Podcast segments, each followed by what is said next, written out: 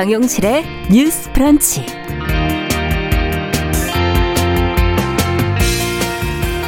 안녕하십니까. 정용실입니다. 다음 달부터 일부 다중이용시설에 백신 패스가 도입이 되지요. 시민들이 어느 정도 불편을 감수해야만 하게 됐는데요. 헬스장을 이용하는 분들의 불만이 크다고 합니다. 정부가 감염 위험도를 판단하는 기준과 또 운동하러 가기 위해 매일같이 검사를 받아야 하는 사실을 받아들이기가 어렵다는 건데요. 이들의 불만을 줄일 방법 또 그리고 백신 패스를 대체할 수단을 고민할 필요는 과연 없는 것인지 같이 고민해 보겠습니다. 자, 우리나라 김이 맛있기로 참 유명합니다. 코로나19 이전에는 외국 관광객들이 한국 방문할 때 꼭 사가는 인기 품목 중에 하나였다고 하는데요. 지난달까지의 김 수출액이 5억 달러를 돌파하면서 역대 최고 실적이 기대가 되고 있습니다. 이 소식도 같이 살펴보겠습니다. 10월 28일 목요일 정용실의 뉴스 브런치 문을 엽니다.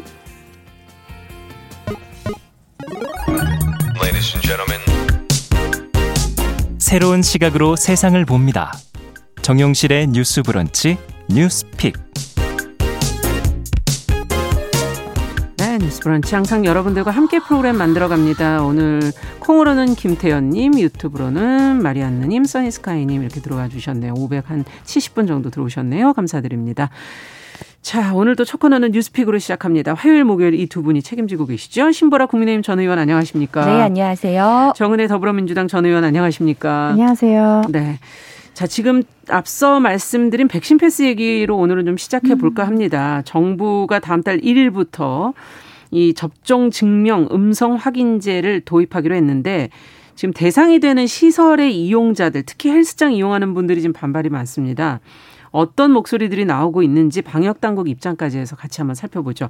정은혜 의원께서 좀 정리해 주세요. 네, 그 다음 달 1일부터죠. 11월 1일부터 어, 단계적 일상 회복, 우리가 위드 코로나라고 하는 방역 체계가 전환이 됩니다. 네. 근데 이 관련돼서 헬스장이나 목욕탕 등 일부 다중시설에 이른바 백신 패스를 도입하겠다고 이제 정부가 발표를 했는데요. 예. 백신 패스라 함은 기본 접종을 마친 후 2주가 경과된 경우를 해당합니다. 예. 그리고 어, 미접종자나 접종을 완료하지 못한 경우에는 시설을 이용할 때 48시간 이내에 PCR 음성 확인서가 필요하다고 합니다. 네.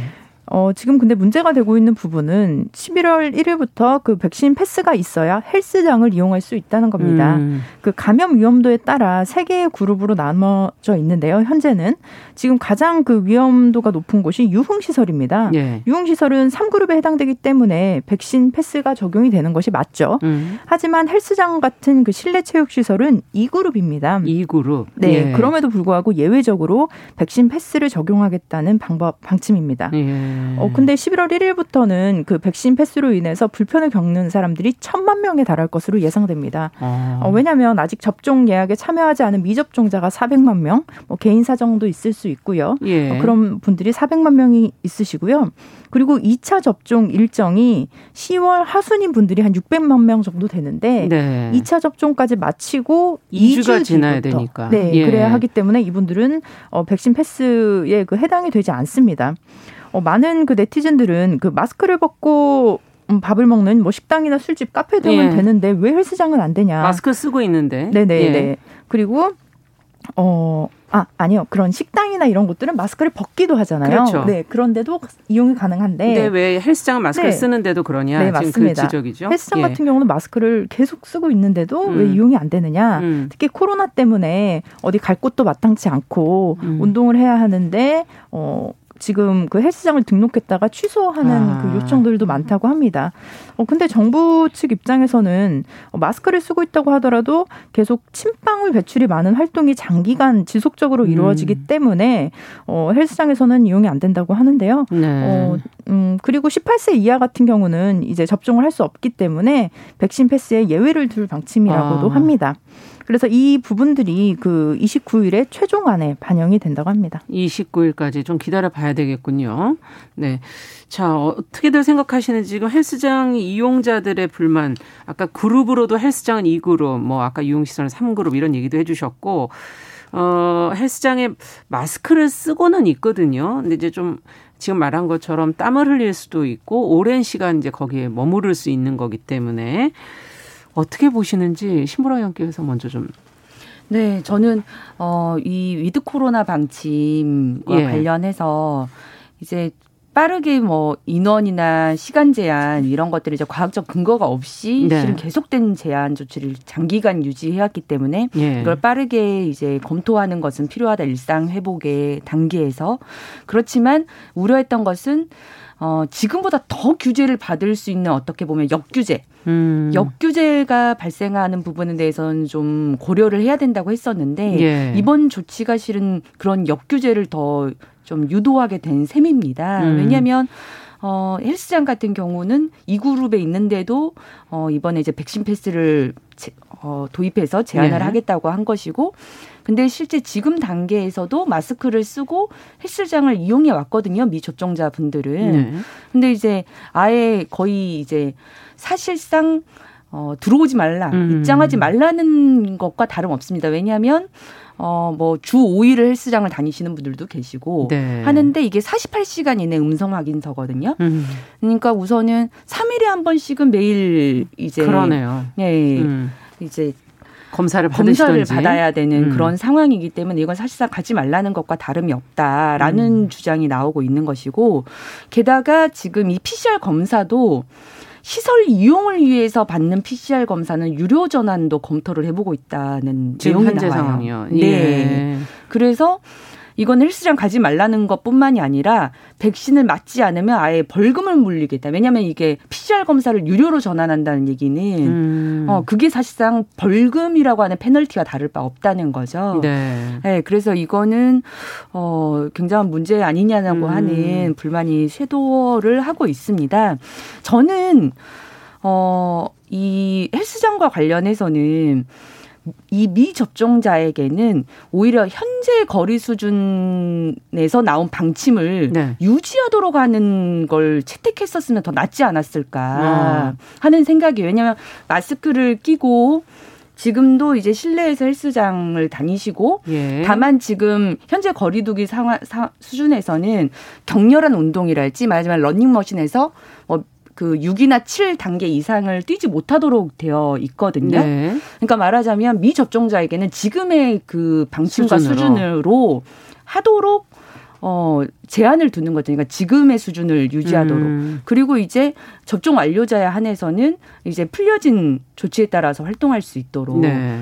어, 그렇게 했었어야지 백신 패스를 헬스장에도 도입을 해서 예. 아예 입장 자체를 금지하게 하는 건더 음. 심각한 규제 로 다가오는 게 사실이다. 네. 저 그런 측면에서 왜 그런 대안을 생각하지 못했을까? 음. 전 지금이라도 이 헬스장 업주들도 폐업하신 분들도 굉장히 많았죠. 많고 네. 이제서 거리두기 조정이 일정 정도 되면서 마스크 쓰고 이제 네. 활동을 하기 시작했는데 거의 600만 명 정도 달하는 음. 음, 그런 분들에게 이런 제안이 가는 건 좀 가혹하다 싶고 제가 지금 드리는 이 대안을 음. 검토를 좀 해보는 게 어떨까 하는 네. 생각이 듭니다. 미접종자에게는 현재 수준을 유지하는 네. 것이 어떻겠는가. 아, 그리고 또 접종하신 분들에게는 또 새로운 네. 어, 변화된 위드 코로나 정책을 어, 어, 대안 거기에 준해서 행동하게 하면 되지 않겠는가라는 지적을 해주셨어요. 어떻게 보세요, 정은혜 의원께서는? 네, 음. 저도 이제 헬스 헬스장을 좀 자주 음. 이용하는 그렇죠. 편인데요. 어, 지금 제가 그 헬스장 사장님과 좀 얘기를 많이 해봅니다. 그래서 음. 운동을 하다가 얘기를 중간에 해보면 아무래도 이거 정책을 만드시는 분이 헬스장을 안 다니시는 것 같다. 아. 이런 얘기를 하시더라고요. 네. 그러니까 헬스장이 제 생각에도 그리고 사장님 생각에도 굉장히 좀 안전한 곳으로 저는 음. 좀 생각이 됩니다. 왜냐하면 마스크를 절대 빼고 계시는 분이 없고요. 운동을 하는 내내 마스크를 합니다. 특히 뭐 유산소 운동을 하는 경우에는 숨이 차긴 하지만 이제 또 우리가 속도를 6까지 제한을 음, 뒀기 때문에 음. 그렇게 격렬하게 뛰지 않습니다. 음. 그리고 무산소 운동 같은 경우에도 보통 정적인 자세에서 행해지고 있고 음. 그 기구들만의 간격이 존재하기 때문에 네. 헬스장 안에서의 그, 그 평수당 그 음. 정해진 인원이 출입을 할 수 있습니다. 그래서 뭐, 뭐 작은 평수에 막 100명, 200명이 들어갈 수 있는 것도 아니고요. 음. 그렇기 때문에 그 부분만 적당히 지켜진다면 저는 문제가 될 게 없다라고 생각을 합니다. 네. 특히 헬스장 같은 경우는 또 샤워실을 이용할 수가 없는데 요즘은 헬스장도 샤워실을 독립적으로 만드는 곳들도 많습니다. 그래서 음. 1인 샤워실을 칸칸이 만들어 놓은 곳 경우도 있는데 이런 경우는 저는 샤워실을 이용해도 되는 것이 아닌가라고 생각이 음. 듭니다. 어, 특히 지금 이런 뭐 헬스장이나 뭐 탁구장 뭐 아니면 뭐 이런 분들은 되게 일상적으로 우리가 이용하는 음. 부분이잖아요. 그 온라인 커뮤니티에 아프니까 사장이다라는 곳이 있더라고요. 아. 그래서 여기서 보면 최근에 특히 우리가 접종 사장님들이신가 보죠. 네네. 네. 여기에서 보면 접종 완료 비율이 비교적 낮은 분들이 사실은 20대, 30대입니다. 맞아요. 그리고 20, 30대가 많이 이용하는 곳이 또 헬스장 음. 실내 체육관이기도 하죠. 예. 그렇기 때문에 뭐 대학생이 와서 미접종자라 환불을 해달라고 요구한다. 근데 자기도 그 대학생 사정이 이해가 되니까 어쩔 수 없이 환불을 해줬다라는 음. 그런 사장님의 말씀도 있었습니다. 그렇기 때문에 저는 이 백신 패스를 적용을 할 때 그 대상이 오히려 지금까지는 마스크를 착용 운동을 했는데 2차 접종이 완료되지 않았다고 해서 이용을 음. 하지 못하면 운동이라는 게 또 리듬도 있거든요. 계속 음. 꾸준히 하는 그렇죠. 그런 루틴이 굉장히 중요한 것인데 그 부분에 있어서도 좀 문제가 될 수 있다고 보고 그렇기 때문에 지금 청와대 국민청원 게시판에 백신 패스를 반대합니다라는 글에 아. 26일까지 10만 명이 동의를 했다고 합니다. 그래서 아. 그 오늘 같은 경우는 저는 신보라 의원님 의견에도 굉장히 음. 동의를 하는데요. 네네. 기존까지 했던 어떤 그런 방역 수칙 이것들을 음. 좀 유지하는 차원에서 그리고 백신을 맞은 분들에게 조금 더 우리가 지금 인원 제한을 늘리듯이 뭐 백신을 맞았으면 여섯 명이 음. 여덟 명이 되고 여덟 명이 열 명이 모일 수 있는 네, 그런 단계적인 어 그런 방역 수칙을 만드는 것이 더 중요하지 않을까라고 네. 생각해 봅니다. 오늘 지금 네. 사실 뭐 신규 확진자 2천 명을 네. 넘었기 때문에 좀 조심해야 될 부분도 아직까지는 좀 있는 것 같고요. 지금 어, 써니스카이님께서 수영장은 지금 마스크 없이 다닐 수 있는데 해, 어, 어떻게 이렇게 차이가 나냐 이런 의견을 주신 분도 있고 또 김복경님은 헬스장은 힘이 들기 때문에 숨소리가 거칠어지니까 마스크로만 예방이 잘 안 되지 않겠는가 하는 우려의 목소리도 있고 상반된 의견들이 좀 네. 같이 올라오긴 하네요. 자 그렇다면은 어쨌든 지금 PCR 검사 이 부분은 어떻게 생각하세요? 48시간 이내에 음성 확인서를 지금 받으라. 이거는 하지 말라는 뜻으로 들리는 거. 이것도 강한 규제로 보시는 겁니까? 네. 예. 아니 왜냐하면 기본적으로 지금 이 이 그룹에 해당되는 곳까지를 백신 패스를 네. 도입하는 거기 때문에 저는 이제 다른 나라들도 일정 정도 음. 뭐 70이나 80% 정도 접종 완료율이 진행된 나라들의 나라들. 백신 패스들을 대부분 도입을 하고 있기 때문에 네. 어, 그런 방향으로 갈 수밖에는 없다고 보지만 음. 실은 우리가 접종 그 완료율이 올라가기 시작한 시점이 실은 하반기부터잖아요. 맞습니다. 접종 확보가 늦, 어졌기 때문에 예.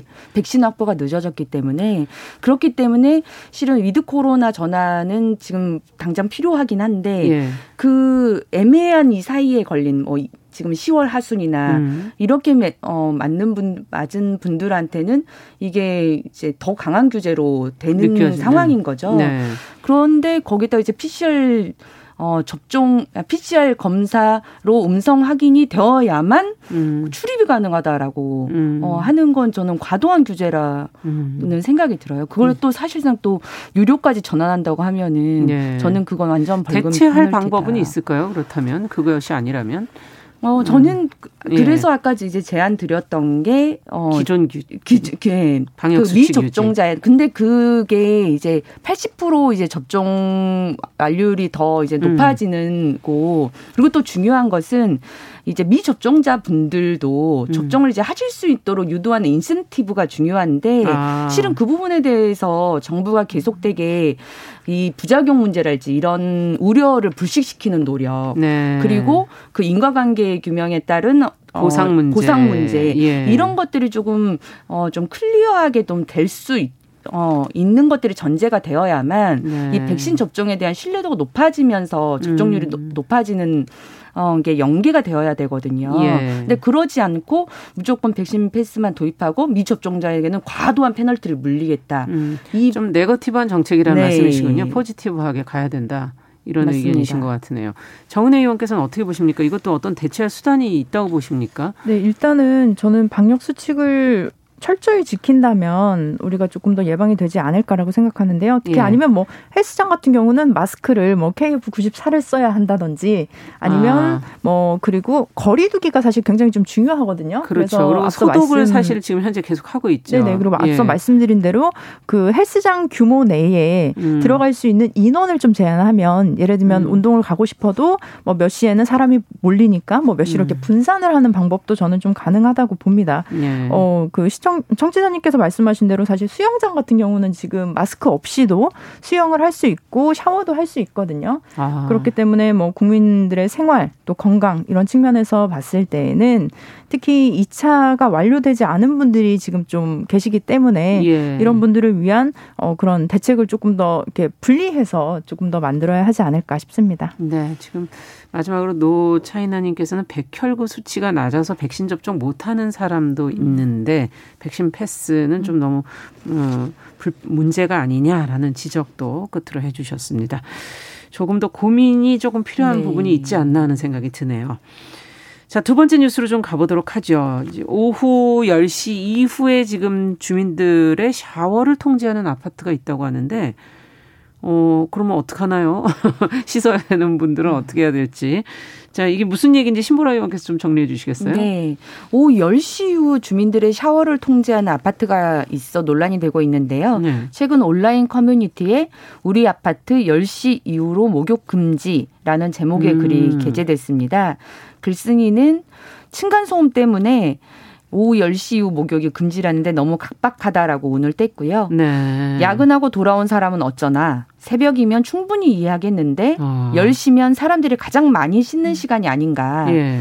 적어도 12시까지는 배려해 줘야 하는 것이 아닌가 싶다. 조만간 음. 민원을 넣어야겠다라고 밝혔습니다. 음. 그러면서 지난번에는 그냥 무시하고 씻어 어 씻은 적이 있었는데 아파트 전체 방송에서 창피하게 만들었다고도 덧붙였습니다. 네. 최근 아파트 층간 소음으로 인한 다툼 등이 사회적 문제로 대두가 되고 있는데요.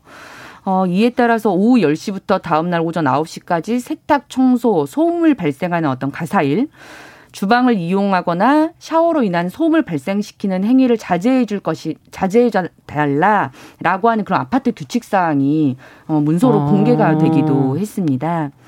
이는 이제 층간 소음을 막기 위한 어떤 뭐 어, 조치 같은 거겠네요. 네, 네. 조치로 보이지만 네티즌들은 작성자의 아파트가 자제하는 수준을 넘어서 통제하고 있다라고 음. 과하다는 반응을 보이고 있습니다. 네, 지금 듣다 보니까 어, 음. 맞벌이 하는 사람들은 그럼 방 에이. 청소랑 이런 거를 언제 해야 되나 지금 잠시 시간을 좀 계산해 보게 됐는데 예전에는 뭐 밤에 악기 연주하지 말아라 무거운 음. 물건을 내려놓지 말아라 음. 어, 그리고 이런 얘기들은 있었지만 지금 좀 더 강화되고 있는 거 아닌가 하는 생각도 음. 조금 들고요.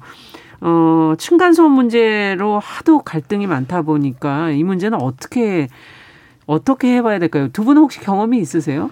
뭐 경험 없는 집이 있을까 싶습니다. 네. 저도 아이를 키우고 있고 정원 음. 의원도 또 아이를 키우고 네. 있기 때문에 맞아요. 아이 키우는 집에서는 더더군다나의 층간소음 갈등을 음. 일정 정도 겪을 수밖에 없어요. 이렇게 매트를 저도 깔죠. 다 깔아놓고 예. 지내거든요.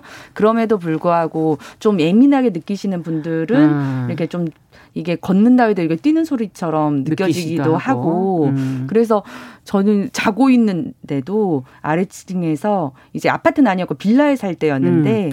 아래층에서 자는데 네, 소리가 들린다고 문자를 보내오셔서 저희는 지금 자고 있습니다. 어. 그러니까 이게 이게 그러면 어, 다른 데서 서로, 울려서 네, 갈등이 생기다 보면 그게 이제 예민해지고. 또 다른 갈등으로 이어지기도 하고 그렇더라고요. 음. 문제를 발생하지 않았는데도 네. 네, 서로가 좀 상처를 겪기도 하고. 아. 네.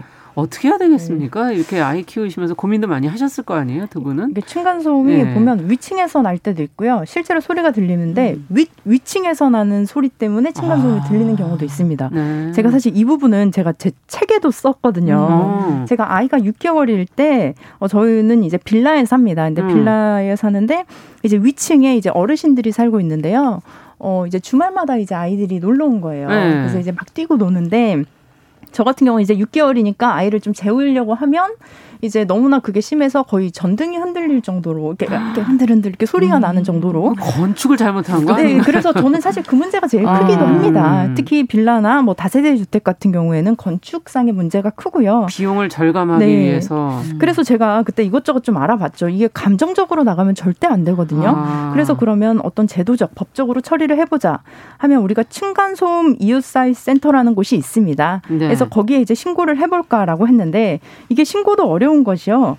어, 뭔가 어, 그분들이 저희가 신고를 했을 때 우리 집에 오셔서 소음을 측정을 하십니다. 근데 뭐 1분간 주간에는 43데시벨, 야간에는 38데시벨을 넘으면 안 되는데, 음. 어, 그리고 1시간에 3번 이상, 뭐 57데시벨 이상이 되어야지 층간소음의 기준이 됩니다. 근데 또 오셨을 땐 조용한 거 아니에요? 네, 근데 저희가 또 그 아이들이 오는 날을 뭐 알 수도 없고, 그쵸. 그거를 뭐 마냥 그 공무원분들이 와 계실 수가 없기 음. 때문에, 어, 그게 측정이 일단은 어렵고요. 아. 측정을 한다 하더라도 문제가 뭐냐면, 어, 층간소음 이웃사이 센터에서 갈등을 조절하는 방법으로 우편을 사용합니다.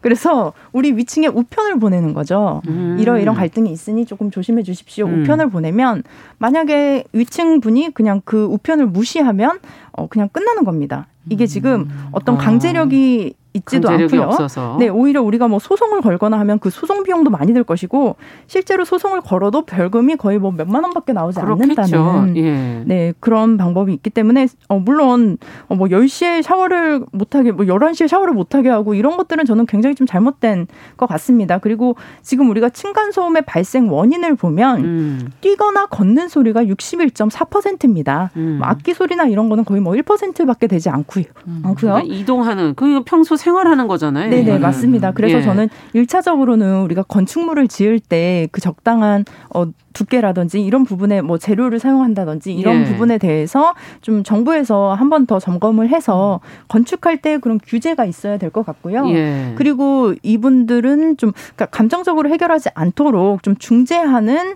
어떤 기구가 음. 조금 더 세분화되어서 어, 서로 서로 사실 좋게 해결하면 좋은 거거든요. 저희 같은 네. 경우는 뭐 위층에서 나중에 뭐 매트를 깔겠다 뭐 이런 음. 식으로 또 해결이 됐는데 이게 사실 사실 또 층간소음이 스트레스를 받기도 하지만 이게 사람 기분 문제기도 하거든요. 그래서 음. 좀 사과하고 서로 양보하고 음. 이런 어, 관계가 돼야 하는 것인데 제가 책에 그런 내용을 썼었어요. 이제 뭐 축구나 야구도 심판이 제대로 역 역할을 못하면 경기가 거칠어질 수 있다. 그렇죠. 이게 정부에서 제대로 그 중재 역할을 못하기 때문에 음. 우리 둘이 이웃끼리 해결하려고 보니까 이게 굉장히 복잡해지게 되거든요. 이 중재가 굉장히 중요하다. 네, 이런 부분들은 네. 오히려 좀 어, 정부에서 좀 신경 써서 좀 해결을 하길 바랍니다. 네, 어떻게 보세요, 신보라 의원께서? 네, 우선 그 밤 늦은 시간에 음. 이렇게 소리를 키울 수 있는 어떤 행위 음. 그걸 모두가 좀 자제하려고 노력을 하는 것과 음. 그걸 통제하는 것과는 좀 다르죠. 네. 실제 어 논란이 된 이 사례 같은 경우는 예. 너무 통제 중심을 하다 보니까 더 논란의 여지가 있는 것 같습니다. 음. 근데 이제 보면 이 구축 아파트나 이제 음. 다세대 이런 빌라 같은 경우는 정말 이 층간 바닥 두께를. 법 법을 지키지 않은 형태로 지어진 곳도 정말 많고 음. 실제 이제 층간 소음이 문제가 되다 보니까 법으로 2014년부터는 모든 공동주택의 바닥 두께를 210mm 이상 으로 강화를 시켰어요. 근데 우리 서울에는 아직까지 너무 예, 예 전 집들이 너무 많아서. 예, 맞습니다. 네. 실은 그래서 실은 진짜 물소리도 들리기도 음, 하는 해요. 곳이 많아요. 네. 예. 그래서 강화 강화가 됐기 때문에 그 전에 이제 뭐 구축 음. 주택의 경우는 음. 적용이 안 되는 문제가 있고 이제 어 말씀하신 것처럼 이제 조정 갈등 조정의 역할이 굉장히 중요한데 음. 실은 그래서 뭐 서울의 아파트 같은 경우는 층간소음 관리위원회라는 자치 조직을 아. 만들어서 그걸 활성화하기도 하고 지원을 네. 하기도 한다고 해요. 근데 음. 8월 말 기준으로 서울에 있는 아파트 단지를 조사하니까 구성률이 35% 정도밖에는 음. 되지 않고 그 활동률도 8% 정도에 이제 불과하다고 해요. 그래서 어 어떤 자율적인 조정, 음. 갈등 조정을 위한 그런 자치 조직을 활성화시키는 지자체나 정부의 노력도 좀 필요하지 않을까라는 네. 생각이 들고 아까 말씀하신 네. 그 이웃 음. 어, 그 사이 센터 같은 경우도 음. 기능을 좀 강화할 필요성이 분명 있는 것 보인다. 같습니다. 이게 만족도가 엄청 떨어지더라고요. 그렇군요. 네. 여러 가지 대안들을 주셔서 좀 고려를 해봤으면 좋겠습니다. 지금까지 어, 뉴스픽 정은혜 신보라 전 의원과 함께했습니다. 말씀 잘 들었습니다. 감사합니다. 네, 감사합니다. 감사합니다. 정영실의 뉴스 브런치 1부 마치고 잠시 후에 돌아오겠습니다. 11시 30분부터 일부 지역국에서는 해당 지역 방송 보내드립니다.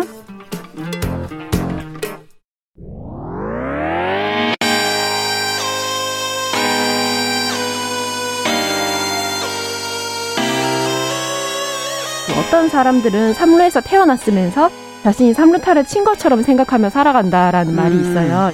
3분 즉석카레 만들듯이 법안을 뚝딱뚝딱 잘 만들어내시는 분들이 왜 여기에 대해서는 음. 이렇게 직무유기를 하고 있을까 그런 문제가 들고 따끔하게 이 예. 여성 팬티에 달려있는 정체불명, 의미불명의 리본에 대해서 생각을 하게 됩니다. 도대체 이 아이는 왜 있는가? 경쾌하게. 정말 그런가요? 외신도 당황한 거죠. 이 사건을 보고 예. 도대체 한국에서 무슨 일이 벌어지고 있는 거냐. 음. 이거 한국의 성보수주의 때문 아니냐. 할 말은 하면서 같이 고민해 보면 고민해 보겠습니다. 세상을 보는 따뜻한 시선. 정용실의 뉴스 브런치. 네, 정영실의 뉴스 브런치 듣고 계신 지금 시각 11시 31분입니다. 꼭 필요한 뉴스, 알아두면 좋은 뉴스를 귀에 쏙 들어오게 전해드립니다. 뉴스 쏙 KBS 보도본부 이호영 기자 자리해 주셨습니다. 어서 오십시오. 안녕하세요. 지금 어, 코로나19가 벌써 거의 2년에 가깝게 1년 9개월 지속되고 있는데 이제 뭐 위드 코로나 어, 일상으로 좀 돌아가기 위한 단계적 일상 회복 방안 윤곽이 나오고 있지 않습니까? 관련된 네. 내용을 오늘 좀 자세히 살펴보죠. 설명을 좀 해주시죠. 우선 지금까지 모두 4단계로 나누어져 있던 사회적 거리두기가 사라집니다. 음. 거리두기는 지역별로도 달리 적용이 됐었는데요. 이것도 사라지고요. 전국이 하나의 수칙으로 단순화됩니다. 네. 단계적이라는 말이 붙은 걸 보면 이제 바로 뭐 완전히 풀지는 않겠다 이런 뜻이 아닐까 싶은데요. 그렇죠. 먼저 생업시설에 대한 운영 제한이 완화됩니다.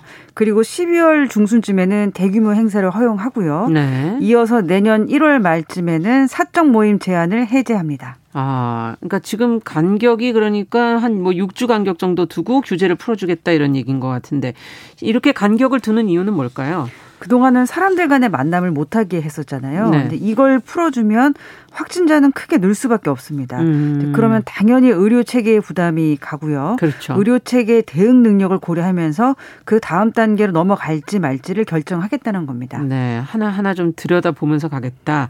자, 그럼 당장 다음 주부터는 뭐가 변화가 되나요? 우선은 사적 모임 인원이 10명까지로 늘어날 걸로 보입니다. 근데 음. 백신을 맞았든 안 맞았든 10명까지는 만날 수 있을 걸로 보이고요. 네. 대신에 마스크를 벗고 음식을 먹는 식당이나 카페에는 백신을 안 맞은 사람은 입장이 제한될 수도 있습니다. 입장이 제한될 수도 있다. 네네. 다중이용 시설 그럼 어떻게 됩니까? 다중이용 시설의 운영 시간 제한도 사라집니다. 다만 어떤 시설이냐 위험한 정도에 따라서는 모일 수 있는 조건은 조금씩 달라질 수 있습니다. 예. 학원이나 독서실, PC방 등은 별도의 제한 시간이 없이 이용할 수 있고요. 예. 영화관과 야구장은 음식을 먹을 수 있는 공간이 마련됩니다. 아. 그러면은 여전히 입장 제한이 되는 그런 다중이용 시설도 있다는 건가요? 네, 위험도가 높은 시설이 그렇습니다. 백신을 맞은 사람은 활동 반경을 넓혀주는 이제 이른바 이걸 백신 패스라고 하는데 백신 패스가 필요합니다. 노래 연습장과 목욕탕, 실내 체육 시설 등은 접종 증명서나 음성 확인서가 있어야 들어갈 수 있게 됩니다. 네. 거리두기 4단계 지역에서 예전에는 뭐 영업이 아예 불가능했던 유흥시설은 어떻게 되나요? 유흥시설도 밤 12시까지는 영업이 허용되는데 입장하려면 마찬가지로 백신 패스가 있어야 합니다. 백신 패스가 있어야 된다. 네. 그러면 대규모 행사 아까 이제 앞으로 가능해질 것이다라는 얘기 해 주셨는데 이거는 어떻게 되나요? 행사나 집회는 접종 여부에 관계없이 99명까지 모일 수 있습니다. 그런데 만약에 백신을 맞은 사람들로만 행사를 구성하겠다 이러면 500명 미만으로 허용됩니다. 음. 그리고 이제 종교 활동은요. 미접종자가 있는 경우는 정원의 절반만 예배나 법회에 참석하게 될 걸로 보입니다. 네. 그러면 지금 해주신 얘기가 최종 결정이 된 건가요? 논의가 되고 있는 단계인가요? 네, 논의가 되고 있는 단계입니다. 전문가 의견과 국민 여론을 좀 더 수렴해서 내일 구체적인 이행 계획이 발표됩니다. 네. 오늘은 또 모더나 백신이 공급된다는 보도가 나왔던데요. 네, 맞습니다. 이 삼성 바이오로직스가 위탁 생산한 모더나 백신이 오늘 국내에 처음으로 공급됐습니다. 오늘 오전 8시 반쯤에 인천 연수구에 있는 삼성 바이오로직스, 삼성 바이오로직스 공장에서 음. 모더나 백신 출하되는 과정이 공개됐습니다. 물량은 얼마나 되죠? 어, 243만 5천 회분 중에 이제 일부가 공급된 거고요. 예. 이 백신은 4분기 신규 접종과 2차 접종, 고위험군 대상 추가 접종에 활용될 예정입니다. 네. 이렇게 모더나 백신이 국내에서 출하된 것 의미가 있죠. 네, 이 백신이 순수 우리 기술로 만든 백신은 아니에요. 이제 음. 위탁 생산이지만 우리 땅에서 생산해낸 백신이라는 데 의미가 있습니다. 또 이제 SK 바이오 사이언스가 아스트라제네카 백신을 생산한 이후에 두 번째로 우리 기업이 생산한 코로나19 백신이다라는 점에서도 의미 있다고 볼 수 있습니다. 그러네요. 네. 자, 다음 뉴스로 가보겠습니다. K-팝 영향으로 뭐 K-컬처, K-푸드 인기가 많다고 하는데 네. K-컬처 하면은 어 김치가 뭐 당연히 최고의 인기를 누릴 것 같은데 그건 아니라면서요? 네, 단일 식품으로 K푸드 하면 김치인데 음. 미국 시장에서 가장 많이 팔린 K푸드가 김치가 아니었습니다. 그럼 뭐예요? 바로 김이었습니다. 김 이건 정말 예상 밖인데요. 네. 예. 저희가 그 흔히 먹는 김. 예, 예. 네. 왜 인기인가요? 네, 미국 시장에서 부동의 1위가 이제 김인데요. 금액으로 봐도 단연 1위라고 합니다. 음. 미국에서 인기 있는 김은 우리가 이제 밥으로 싸 먹는 김이 아니라 과자 형식으로 만들었어요. 그러니까 김 스낵이라고 할 수 있죠. 김 스낵. 네. 이게 얼마나 수출이 되는 거죠, 그러면? 예, 김이요. 지난달 기준으로 수출액이 5억 700만 달러를 기록했습니다. 이제 과거랑 비교해 보면 2007년에 6천만 달러에 불과했는데 음. 2010년에 1억 달러 달성했고요. 이후 매년 꾸준한 성장세를 보이고 있습니다. 네. 다른 나라는 어떻습니까? 지금 미국 시장만 얘기를 해주셨는데 수출되는 국가도 꾸준히 늘고 있어요. 2010년에는 60여 개국이었는데 어, 2021년 9월 현재 전 세계 112개국에 두 배 가까이 늘었어요. 네. 그간 김이 수출되지 않았던 북유럽에 저희가 되게 생소한 나라들 있잖아요. 라트비아, 뭐 핀란드에 2017년부터 수출됐고요. 올해는 포르투갈, 키프로스, 부탄 이런 시장을 개척했다고 합니다. 네. 아니 이렇게 많은 나라에서 김을 먹는다는 건 생각도 못 했는데 인기의 비결은 뭐라고 보십니까? 네, 우선 맛있잖아요. 이제 이게 밥 음. 반찬이고 음. 또 술안주고 그냥 스낵으로까지 다양하게 즐길 수 있다는 거를 이제 외국인들도 알게 된 겁니다. 네. 네. 또 다른 것도 더 어, K 푸드, K 컬처로 좀 어, 보급이 됐으면 좋겠네요. 자, 다음 소식은 정부가 가계부채 관리를 위해서 상환 능력만큼만 빌리는 대출 관행을 조기에 정착시키겠다 이렇게 지금 보도가 나오고 있는데 가계부채의 대책 어떤 내용인지 조금 자세히 들여다보죠. 네, 그러니까요. 정부 기조가 갚을 능력이 없으면 돈을 빌려주지 않겠다는 겁니다. 금융위원회가 총부채 원리금 상환 비율 DSR의 2단계 시행을 6, 6월 어, 6개월 앞당기기로 했습니다. 네. 이 DSR의 개념이 좀 어려운데요. 대출이 있으면은 상환해야 될 금액이 있잖아요. 그렇죠. 총 전체 대출 상환액의 성환액이 연간 소득에서 차지하는 비중을 말합니다. 음, 이게 축소됐다. 그러면 어떻게 어느 정도 비중까지로 축소되는 건지 좀 들여다봐야겠어요. 네, 정부가 내년 1월부터 은행에서 빌릴 총 대출 금액이 2억 원을 넘으면 연봉의 40%까지만 원리금으로 사용할 수 있도록 했습니다. 네. 이 금융권의 경우엔 연봉의 50%를 원리금으로 사용할 수 있도록 했고요. 그동안 적용되지 않았던 카드론도 산정에 포함시키기로 했습니다. 네, 원리금이라 그러면 원금과 이자를 포함한 것을 얘기하는 건데 자, 얼마나 많은 사람들이 그럼 여기에 해당이 될까요? 네, 이렇게 되면 264만 명 정도가 적용 대상에 새로 포함됩니다. 또 내년 7월부터는 전 전체 대출 금액이 1억 원이 넘어도 DSR 규제를 받, 적용받습니다. 아, 내년 하반기부터는 네. 네. 연봉이 그러면 높으면 그 비중이 액수가 좀 커지는 거잖아요. 더 많은 사람들이 대출받기 도 쉬워진다 이런 얘기 아닙니까? 그렇죠. 이제 그럼에도 불구하고 이제 가계 부채는 늘고 곧 금리도 차차 인상될 가능성이 있죠. 금리가 인상되면 가계에서 갚아야 될 빚의 부담이 급증할 수 있습니다. 그래서 정부에서는 가계 부채를 관리할 수밖에 없다는 이런 입장입니다. 네. 실수자 실수요자들도 있고 이들을 위한 대출 방안도 있어야 될 텐데. 네, 실수요를 위한 자금은 중단 없이 대출을 이어간다는 방침입니다. 당분간은 전세자금 대출과 중도금 대출은 DSR 산정에서 제외하기로 했습니다. 또 결혼식과 장례식, 수술 등으로 자금이 필요한 경우에는 신용대출 한도에 예외를 주기로 했습니다. 음, 예외에 해당되시는지를 좀 잘 챙겨 보셔야 되겠네요. 네. 네. 자, 뉴스 속 오늘 소식 잘 들었습니다. KBS 보도본부 이호영 기자와 함께 했습니다. 감사합니다. 감사합니다.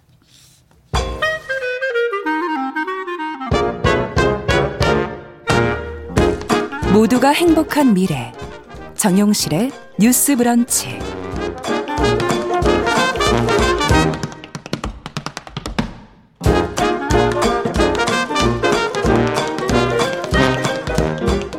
정영실의 뉴스 브런치 듣고 계신 지금 시각 11시 40분 향해 가고 있습니다.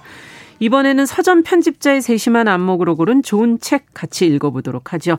오늘은 동네 책방 고요서사의 차경희 대표 자리해 주셨어요. 어서 오세요. 네, 안녕하세요. 오늘은 어떤 책을 갖고 오셨나요? 네, 오늘은 개인적으로 저한테도 좀 반가운 책이기도 해요. 아. 그 황정은이라는 소설가의 첫 번째 산문집이고요. 음. 제목이 굉장히 간단한데 일기라는 제목입니다. 예. 그 개인적으로 왜 반가웠냐면 사실은 이 한국 소설을 좋아한다고 말하는 독자들 중에는 특히나 황정은 작 가의 영향을 많이 음. 받은 독자들이 많다고 저는 개인적으로 생각을 해요. 예. 저도 마찬가지이고 굉장히 이제 좋은 소설들을 쓰는 그래서 좀 마니아적인 지지층이 있는 음. 작가 중 한 명이고 흔한 표현으로 이제 작가들의 작가라고 하는 있죠 그런 작가들 네 작가들에게도 어떤 우상 동경의 대상이 되는 맞아요. 그런 작가인데 그 표지 날개를 보시면은 이제 황정은이라는 작가를 모르는 분들은 음. 당황스러우실 수도 있어요. 아무것도 안 써있어요 자기 네, 소개가 아무 소개가 없고 그냥 딱 소설가 그리고 어. 본인의 사진 이렇게만 적혀 있는데 예. 사실은 이게 어떻게 보면 불친절하다고 느껴질 수도 있잖아요. 음. 근데 황정은 소설가가 몇 년 전부터 나오는 책들에 이렇게 소개를 적더라고요. 네. 근데 그게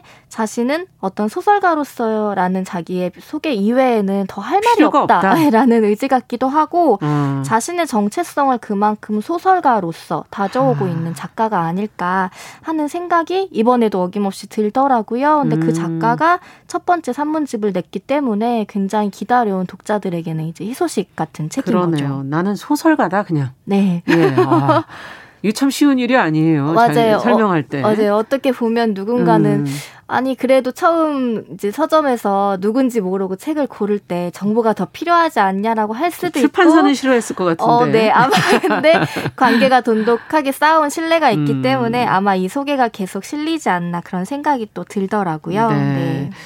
자, 어쨌든 어떤 작품들을 쓴 작가인지 조금 네. 더 소개해 주세요. 어, 여태까지 이제 많은 소설집과 장편 소설들, 연작 소설집을 출간을 했는데요. 그 2008년에 7시 32분 코끼리 열차라는 첫 음. 소설집을 이제 시작으로 이후에 장편 소설 백의 그림자, 소설집 파시의 인문 등을 출간을 했어요. 그리고 네. 특히 백의 그림자라는 작품으로 음. 주목을 많이 받았고 이게 처음 출간됐을 때부터 그리고 이후에 한국 문학을 읽 읽기 시작하는 분들에게 약간의 입문작처럼 소개가 되기도 했고 음. 저 역시도 2000년대 이제 초중반에 어떤 작품들에 대한 정보 없이 어떤 평론가의 추천으로 읽었는데 진짜 말 그대로 첫눈에 좀 반해버렸다라는 음, 느낌을 받은 네, 작품이 백의 그림자였어요. 네. 근데 지금까지 큰 사랑을 받아온 작품이기도 한데 그 말씀드린 뭐 백의 그림자라던가 소설집 파시의 인물들은 그 특징이라고 할 수 있는 게 환상성을 지닌 작품들이 음. 많았거든요. 그래서 뭐 네. 뭐 백의 그림자에서는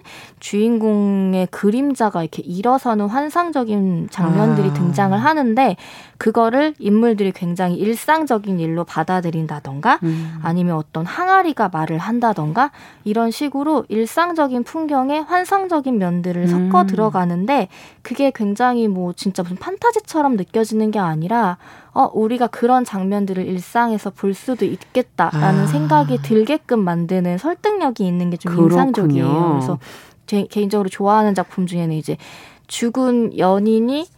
유, 영혼이 돼서 음. 살아 있는 연인에게 이제 거기서는 이제 달라붙는다라는 표현을 하는데 음. 그런 장 이야기들이 있으면서도 무섭지 않게 하지만 음. 굉장히 음. 현실적으로 좀 다른 작품들이 있어요. 그러네요. 특이하네요. 그렇게 묘사한다는 거는 네, 환상성을. 맞아요. 근데 예. 그게 좀 과하지 않고 문장은 또 굉장히 감명하고 음. 현실감 있는 대화들이 리듬감 있게 펼쳐지는 게 인상적인데 그런 작품들로 완전 이제 풍덩 그 매력에 빠져버린 독자들이 아. 있는 거죠. 그런데 최근의 작품들의 경우에는 이 환상성은 좀 옅어졌지만 예. 지금까지 작품들의 공통점은 어, 황정은 작가가 사회 문제를 소설 속 인물들과 연결시킨다는 점이에요. 음. 그래서 직접적으로 뭐 그런 사회적 이슈를 언급하는 작품들도 있고 아니면 초기작의 경우에는 어떤 은유적으로 용산 참사라던가 음. 아니면 가난 때문에 점차 내몰리거나 그러니까 재개발이라던가 그렇죠. 폭력적 상황에 놓인 사람들 그리고 최근에는 탄핵이나 세월호 시위 현장들의 음. 이야기가 직접적으로 인물들의 사건으로 다루어지고 있어요. 음. 그리고 이제 뭐 몇 년 가장 최근에 출간됐던 것 중에 디디의 우산이라는 이제 연작 소설에도 네. 리얼리티 성향을 다룬 작품들이 담겨 있고 여기에도 이제 시위 현장이라던가 광화문의 이야기들이 부분들이 굉장히 직접적이고 그러니까 초기에는 환상성이 좀 네. 강했다가 이제 리얼리티가 더 강해지는 그런 작품으로 네, 맞아요. 가고 있다. 문장의 예. 스타일은 유지를 하면서도 음. 그 관찰이나 서술이나 인물들에 대한 묘사 이런 것들이 점점 더 어떤 건조해지지만 조금 더 현실에 가까운 하지만 네. 그러면서도 매력을 잃지 않는 그런 게 두드러지고 사실은 저희 코너에서도 소개를 해드리고 싶었던데 기회가 이제 없었던 게 예. 연년세세라는 또 작품 연작 소설이 있어요. 이거는 아주 우리나라의 가부장제를 직접적으로 다룬 연작 소설인데, 그러니까 아. 장편으로서도 읽을 수 있고 개인 개별적인 장편으로도? 작품으로도 예, 읽히는 음. 그런 작품인데요. 한국의 가부장제를 이제 어머니와 그 이전 전후 세대를 다 음. 포함해서 굉장히 사실적으로 그려낸 이제 작품이에요. 그래서 네. 혹시 오늘은 산문집을 소개해드리지만 기회가 되시면은 연년세세라던가 그 전에 작품들도 네, 함께 읽어보시면 좋을 것 같아요. 네. 지금 말씀하시는 것만 듣고는 소설책을 소개하셔야 될 것 같을 네. 정도로 소설의 내용이 더 궁금해지기도 하는데 어쨌든 이번에 나온 산문집은 네. 어.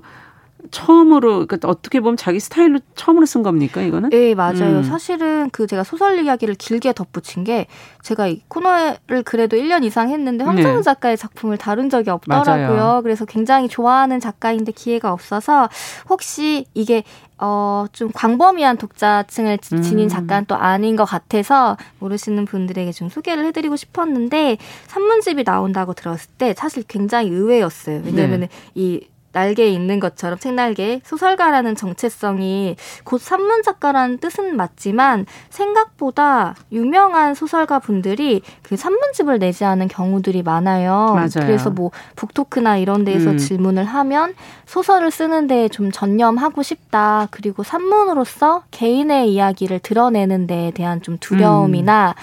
그렇게 되면 이후에 이제 그 소설을 다 이 작가의 개인적 이야기 그렇죠. 해석하는 또 경향들이 예. 있어서 생각보다 산문을 발표하지 않은 작가들이 많거든요. 음. 그런데 황정은 작가도 저도 모르게 그런 좀 편견을 갖고 있었던 것 같아요. 아. 그래서 의외로 이제 책이 나온다라는 소식을 들었을 때, 어, 당황스러우면서도 기대가 된 거죠. 음. 근데 이 산문집은 한 문예지에 실었던 일기라는 제목의 산문에서 기획이 시작됐다고 해요. 네.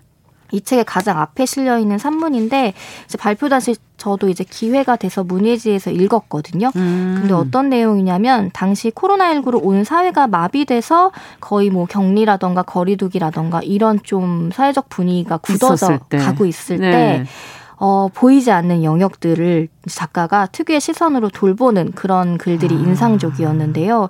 뭐 어떤 식이냐면은 전업 소설가로서 자신은 이제 집에서만 일을 하고 동거인은 직장인이라 출퇴근을 하는데 그러면서도 아무리 집에 숨어 있으려고 해도 동거인 출퇴근을 출퇴근을 하는 이상 자신도 위험에 놓여, 있지만 그렇죠. 그렇다면 이렇게 집에서 격리되고 분리되는 사람들 일자리를 잃은 사람들은 얼마나 열악한 위기에 처해 있을지 음. 우리가 힘없고 덜 가진 자들은 이 코로나라는 상황에서 얼마나 더 전염의 위기에 놓여 있고 음. 어, 일상이 파괴되는 더 위험에 놓여 있는지를 굉장히 좀 섬세한 시선으로 들여다보고 있어요. 그렇군요. 특유의 서늘한 톤으로 얘기를 하면서도 마지막에는 그래도 우리 그 표지 카페에도 있듯이 건강하게 삽시다라는 어떤 따뜻한 의지나 제안을 잃지 않는 그런 글이 인상적이었는데 음. 아마 읽은 독자나 출판사도 마찬가지의 반응이었나 봐요. 그래서 음. 거기에서 조금 더 일기를 써서 책으로 내자 이렇게 시작이 됐다고 합니다. 그렇군요. 이제 이 표지 있는 말이 바로 그거군요. 코로나19 네. 상황에서 당신이 내내 건강하기를 바랬다. 네. 지금도 당신의 건강 그걸 바라고 있다. 건강하십시오.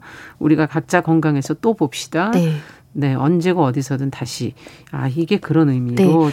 첫 문장이 쓰여져 있는 거군요. 사실 이게 굉장히 음. 직접적인 메시지잖아요. 누군가는 좀 덜 세련되다고 느낄 수도 있지만 네. 이 작가 계속 평안하시길이라는 안부를 전하는 글들을 음. 많이 남기거든요. 음. 그게 좀 이 작가의 곧 진심처럼 느껴지는 그런 산문이기도 합니다. 네.